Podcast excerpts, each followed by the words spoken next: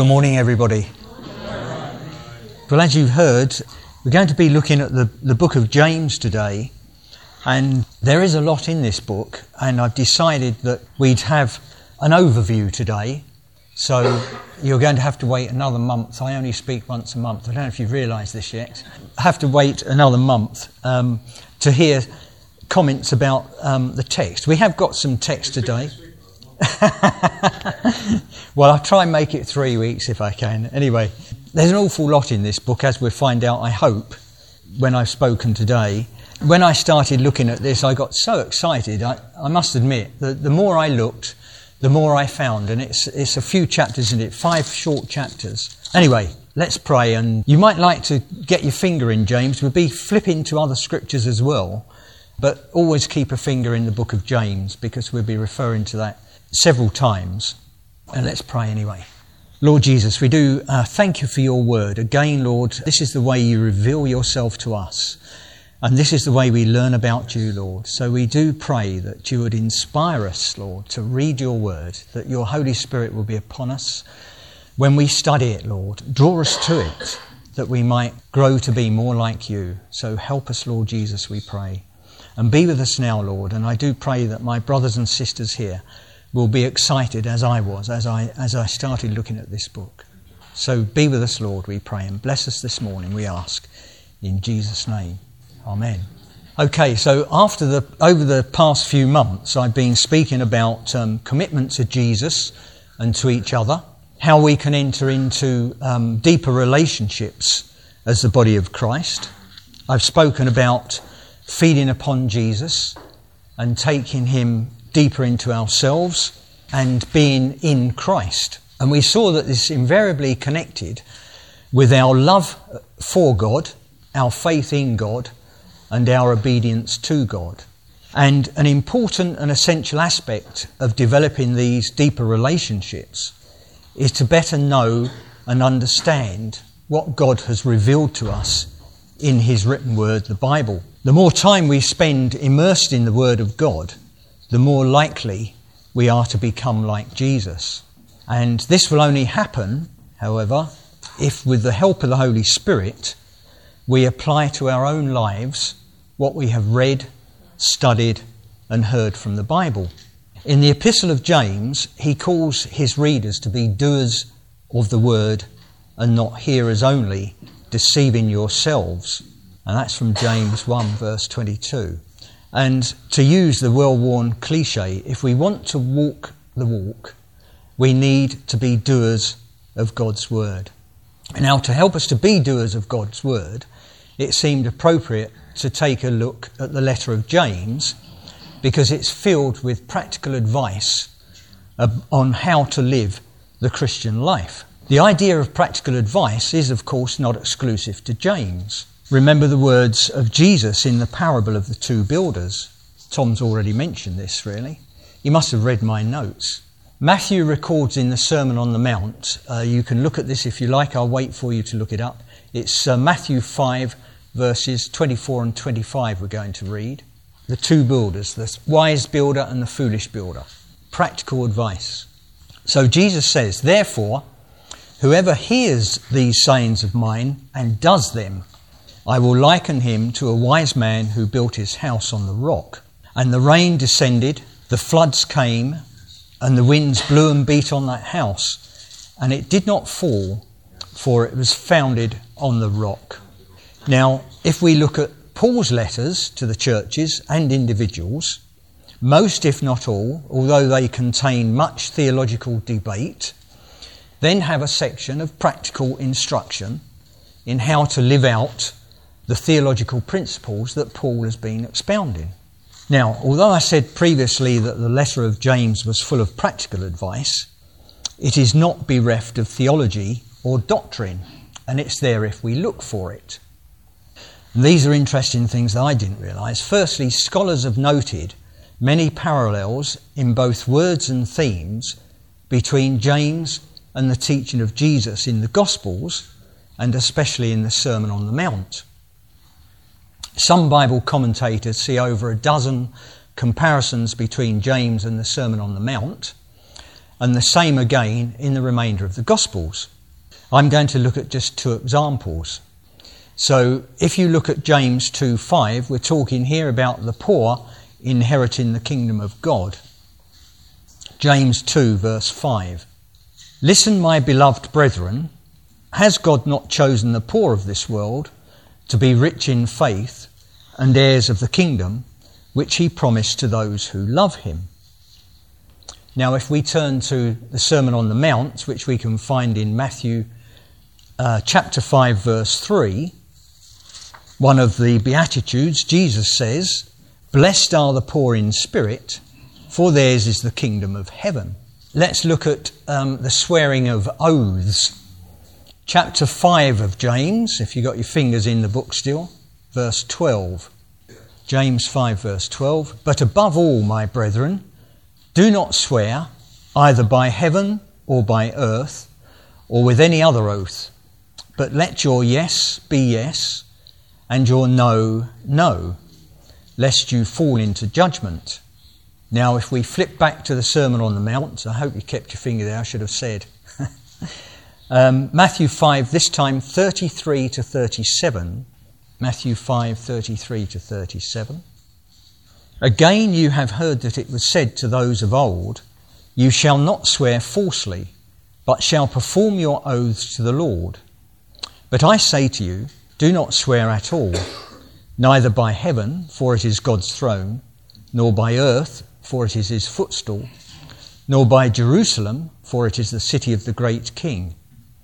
Nor shall you swear by your head, because you cannot make one hair white or black. But let your yes be yes and your no, no. For whatever is more than these is from the evil one. Now, if we don't learn anything more from this today, um, think about the meaning of oaths. If you have to take an oath, it means that you usually tell a lie at some stage. If you have to take an oath, you're not always telling the truth. That's the meaning of this um, little parable, if you like. Um, now, apart from similar, similarities um, with Jesus' teaching, we can spot some um, clues to doctrine within James's letter.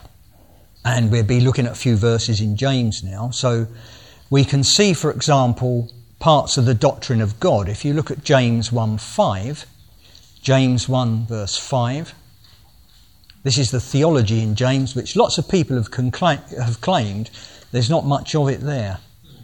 If any of you lacks wisdom, let him ask of God, who gives to all liberally and without reproach, and it will be given to him. So there we see one of the attributes of God. He is generous. We have a generous God. James 1:13 Let no one say when he is tempted, I am tempted by God.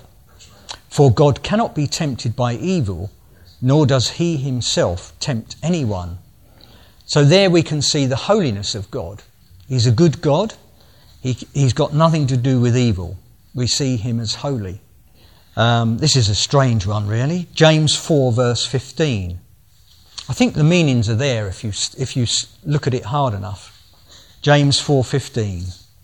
Instead, you ought to say, if the Lord wills, this was talking about doing this or that, in a year's time. If the Lord wills, we shall live and do this or that.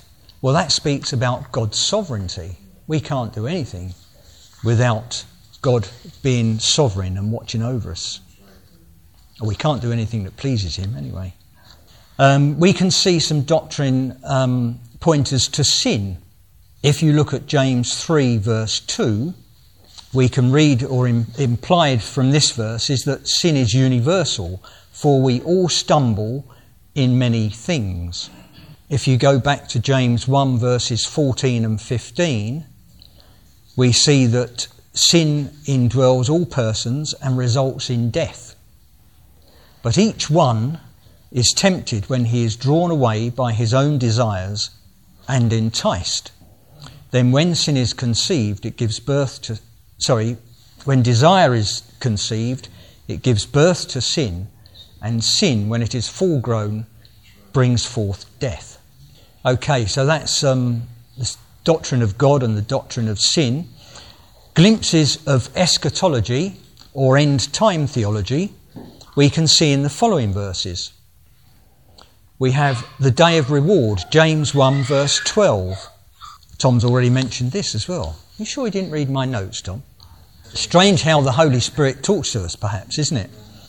James 1, verse 12, our reward. Blessed is the man who endures temptation, for when he has been approved, he will receive the crown of life which the Lord has promised to those who love him. Uh, look at um, chapter 3, verse 1 of James. We can see the day of judgment. James 3, verse 1. My brethren, let not many of you become teachers, knowing that we shall receive a stricter judgment. This is why we have to pray heartily when we bring the word. We have to make sure we're bringing it right. And I pray that's um, the case here. Um, end times, look at the Lord's return. James 5, verses 7 and 8. James 5, 7 and 8. Therefore, be patient, brethren, until the coming of the Lord. See how the farmer waits for the precious fruit of the earth, waiting patiently for it until it receives the early and latter rain. You also be patient. Establish your hearts, for the coming of the Lord is at hand. Now, these I've just made some quick notes on other um, doctrinal themes. Um, you can see Christ as Lord, which is only mentioned twice. This was one of the, the um, contradiction or the comments really against the letter that Christ as Lord is only mentioned twice. That's in chapter 1, verse 1, and chapter 2, verse 1. We can see um, salvation mentioned in 121, justification in chapter 2, verses 21 to 25, and regeneration, i.e., a new spirit being born again, if you like, in chapter 1, verse 18. Those are also mentioned. Now, um, Tom mentioned this. The Epistle of James, since it was readily um, made available after James had penned it, was surrounded by controversy. And in some quarters, this is probably still the case today. In view of this, I thought it might be worth considering some of these um, controversial issues by way of this overview, which I hope will increase our understanding and help us to take on board the actual content of the letter when we get to it. And as I say, that could be four weeks' time. Now, um, the first thing to say about the letter is that it was not um, considered authoritative scripture until um, it received the stamp of approval by the Council of Carthage in AD 397. And the reasons for its comparatively late acceptance compared with other scripture included the mere fact that it had not been widely used because it was so brief, there was not much mention of Christ as Lord. Other reasons um, were that it was brief, um, as I mentioned, the theological content was sparse. Even James's identity was questioned um, and some people said that it wasn't written by one of the 12 apostles. Well, not all of Scripture was written by the apostles anyway, or one of the 12. Um, they don't feature in everything. Um, Jude is another brother of um, Jesus. We find out about um, the authorship of James now. Um, let's think about the author. James was a popular name in the New Testament times, and there are at least four men in the New Testament called James. Now, if you have, um, I don't have this one here, um, if you have a new Spirit filled Life Bible, um, that says that there are five Jameses. So even that is arguable, isn't it? How many Jameses are mentioned in the, um, the New Testament? Well, I'm going to look at four and suggest who the fifth may be. So let's um, look at them, if you like, in um, the lowest order first, building up to who we think is the author. So the first James um, we come across is the father of the apostle Judas, not Iscariot. And you can meet with him in Luke 6.16. I don't, you don't need to turn to it now, but um, Matthew and Mark both call this Judas Thaddeus. So that's why we have differences in the list of the apostles.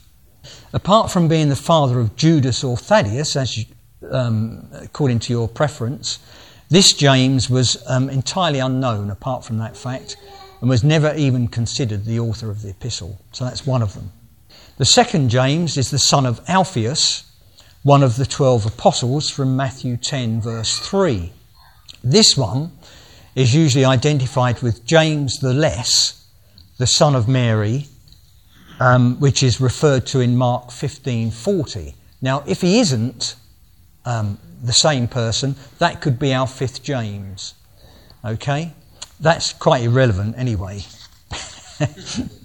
the description of the less probably distinguishes this James from James the son of Zebedee. Now, as with James the father of Judas, James the son of Alphaeus was never either considered the author of the epistle. Now we come to the Apostle James, the brother of John and son of Zebedee.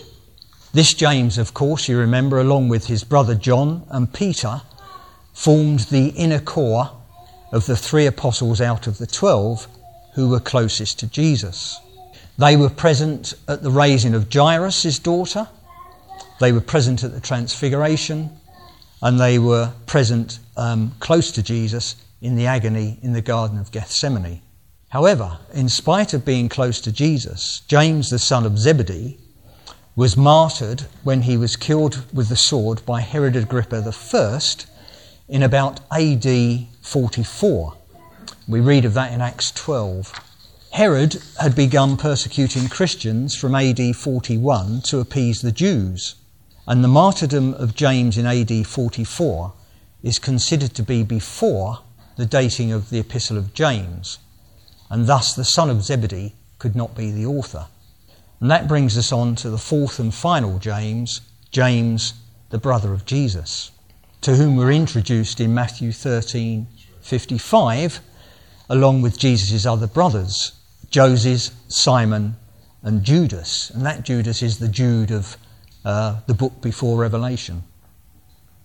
We read in John 7 5, For even his brothers, this is talking about Jesus, of course. For even his brothers did not believe in him.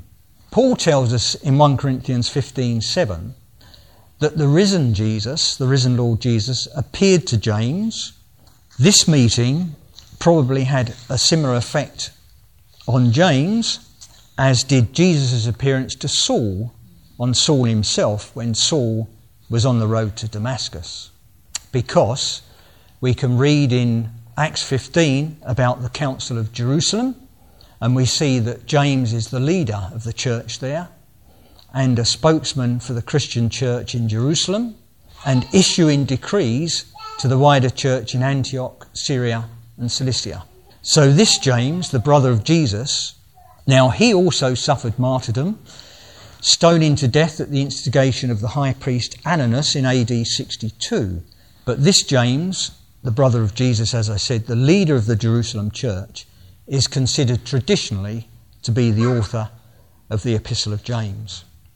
Now, because of um, James, the son of Zebedee, being discounted or ruled out the author of the epistle um, by reference to martyrdom in AD 44, we need to establish, or it would be good if we could establish, an acceptable date for the letter.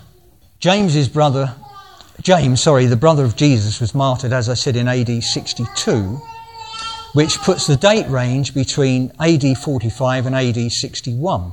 The Council of Jerusalem was convened in AD 49, and this is not referred to in the letter of James. Doesn't mean anything particularly, but some believe that that means that um, the letter had, had been written between about AD 40 and AD 50 before the Council of Jerusalem. Otherwise, it could have been mentioned in this letter that we're talking about. Others believe the letter was written near AD 60. You have to take your choice, I'm afraid. Um, there's no point being dogmatic about it, but the evidence um, in favour of an earlier date is probably stronger than the later date. We can sort of bring that in to one of the biggest controversial aspects that we're going to turn to now, and that's the passage about faith and works. And um, if the letter was earlier, then um, James wouldn't have heard or read about Paul's um, take on um, faith and works. Anyway, let's turn to that um, controversial section which is James 2 14 to 26. Faith and works, we're going to look at now. This is only a brief um, summary, really. I expect um, Tom could probably talk about four weeks on this subject, but I've got four points.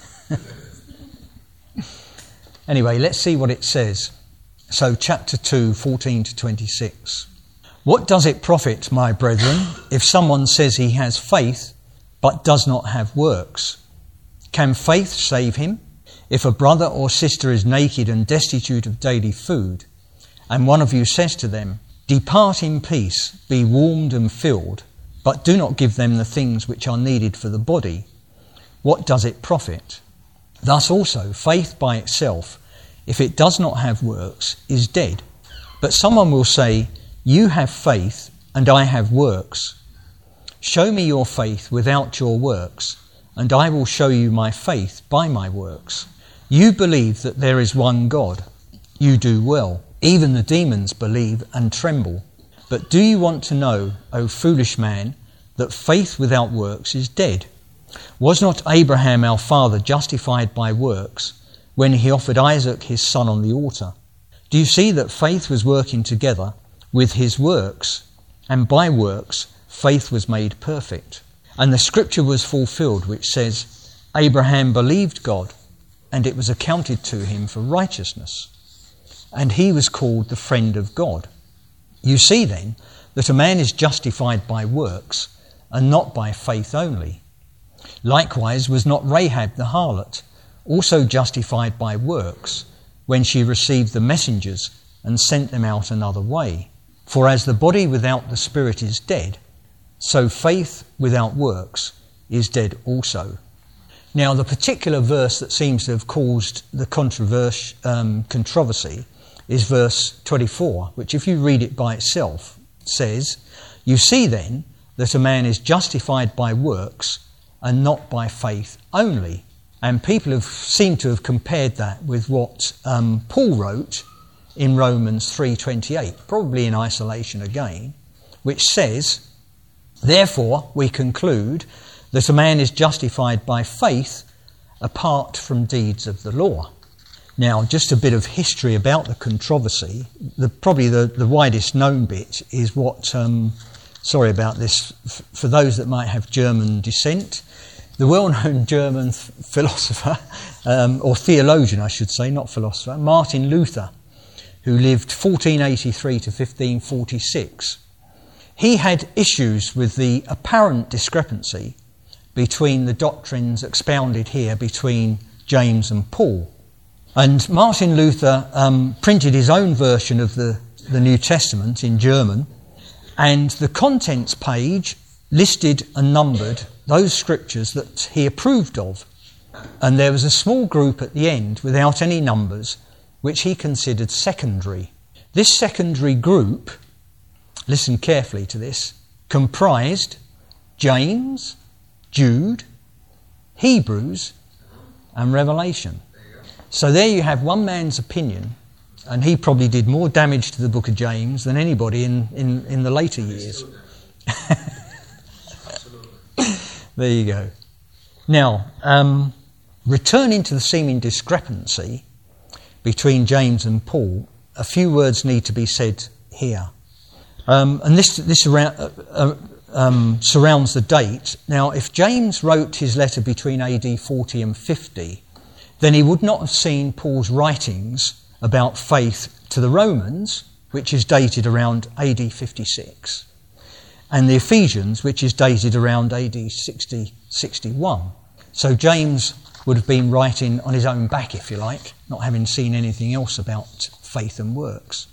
Had he seen these writings, he may have chosen his own words slightly more carefully and elaborated his own doctrine a bit more. However, that's only um, supposition. Now, secondly, in the passage we've just read about faith and works, James uses a quote in verse 23, verse 23, yeah, which comes from Genesis 15:6. If you want to look at that verse, if you've still got your figures in, fingers in that um, passage, chapter 2 it was. So, verse 23, he says, Abraham believed God, and it was accounted to him for righteousness. This event that he's quoting was many years before Isaac was offered up to God by Abraham. Abraham had already displayed his faith and been declared righteous before God because he had believed God's promise. So Abraham had faith. In taking action and later on offering Isaac to God, Abraham was confirming his faith by his works. Okay? So I don't think there's a difference there between faith and works. Thirdly, when we look at James's letter carefully, we see, for example, that he asserts that salvation is a gracious gift from God. We can see this in chapter 1. Turn to this, chapter 1, verses 17 and 18. This is important also. Chapter 1, 17 and 18. He says, Every good gift and every perfect gift is from above and comes down from the Father of lights, with whom there is no variation or shadow of turning. Of his own will, he brought us forth by the word of truth, that we might be a kind of firstfruits of his creatures. So here we are as believers, we're the first evidence of God's new creation that is to come. And God has done this of his own will. Now, as I say, I hope we all agree that we do good works which God prepared beforehand, Paul tells us in Ephesians 2, because we've already received our salvation and we want to obey and serve the Lord Jesus. Now, um, another one which is um, for your own sort of discernment, really. Fourthly, this is the fourth point. Paul and James were speaking to slightly different people types, um, groups of people. Paul was dealing with those who believed that their works under the law of Moses would save them, and they had rejected, some of them, I'm not saying all of them, they had rejected the gospel message. James was dealing with those who depended on a sole profession of faith as sufficient to justify them. They did not accept that the good, that good works were the fruit of faith. So there's slightly different people groups in those two situations that we read. But there's, as far as I can see, as far as I believe, there's really no contradiction between James and Paul. They're saying the same thing in different ways. I think they're complementary um, to each other and supportive of each other. Okay, now I'm coming to the end. My aim and prayer for today was that by giving you an overview of this short letter of James, like me, you'd get excited at just how much you can learn from the scripture. Um, if we'd only give it our time. I mean, you can read the whole book of James in probably 20 minutes, if that. Um, but if you look at the, the depth of the thing, things that you can get out of it, with the Holy Spirit's um, guidance, of course, um, there's so much in there. There are several different ways in which we can approach the study of the actual text. As I mentioned in my overview, we can identify all the words and themes that we know from the Sermon on the Mount and the Gospels, and we can compare cross references. We can search the letter for references to doctrines such as of God, of Jesus Christ, of the Holy Spirit, of sin, suffering, Scripture, salvation, the last times. They're all in there, all these subjects. Another approach would be to look at a multitude of the themes that are covered by James, and he covers them, albeit briefly, and we can search the scriptures for further enlightenment on those themes. Some of the themes mentioned are perseverance in suffering, blame and temptation, responding to God's word, which is very important, and we have to deal with that one, of course, impartiality, faith and works, which we've looked at briefly today, controlling the tongue, again, Tom mentioned that this morning, wisdom, worldly indulgence, prayer. Now, as I believe that God is sovereign, God willing, I will give at least one talk on the actual text of the letter, although as yet I don't know how I will approach that task. Um, but in the meantime, in conclusion today, I ask that you all study this in your own time. Yes. It's a very practical thing. Um, and act out, and I speak to myself, act out in our own lives uh, the instruction that James writes about living a God fearing and God honouring life. Let's pray. Father, once again, we thank you for your word. We thank you, Lord, that um, we have this valuable book, and we pray that you would forgive us, Lord, for the times when we've not treated it as we should, when we've um, not spent the time that we should spend looking at your word and trying to find out more about you and about what you want for our lives, Lord. We're here for a purpose, and we know that we're called to serve you, Lord. So we do pray that you would Open the scriptures to us, Lord. We do pray that um, we would be doers of your word and that we would bring you all the glory for your name. And uh, we pray, Lord, that uh, you would be with us as a body, not just as individuals, and help us, Lord, um, to bring that glory to your name and your reputation. We ask it in his name. Amen.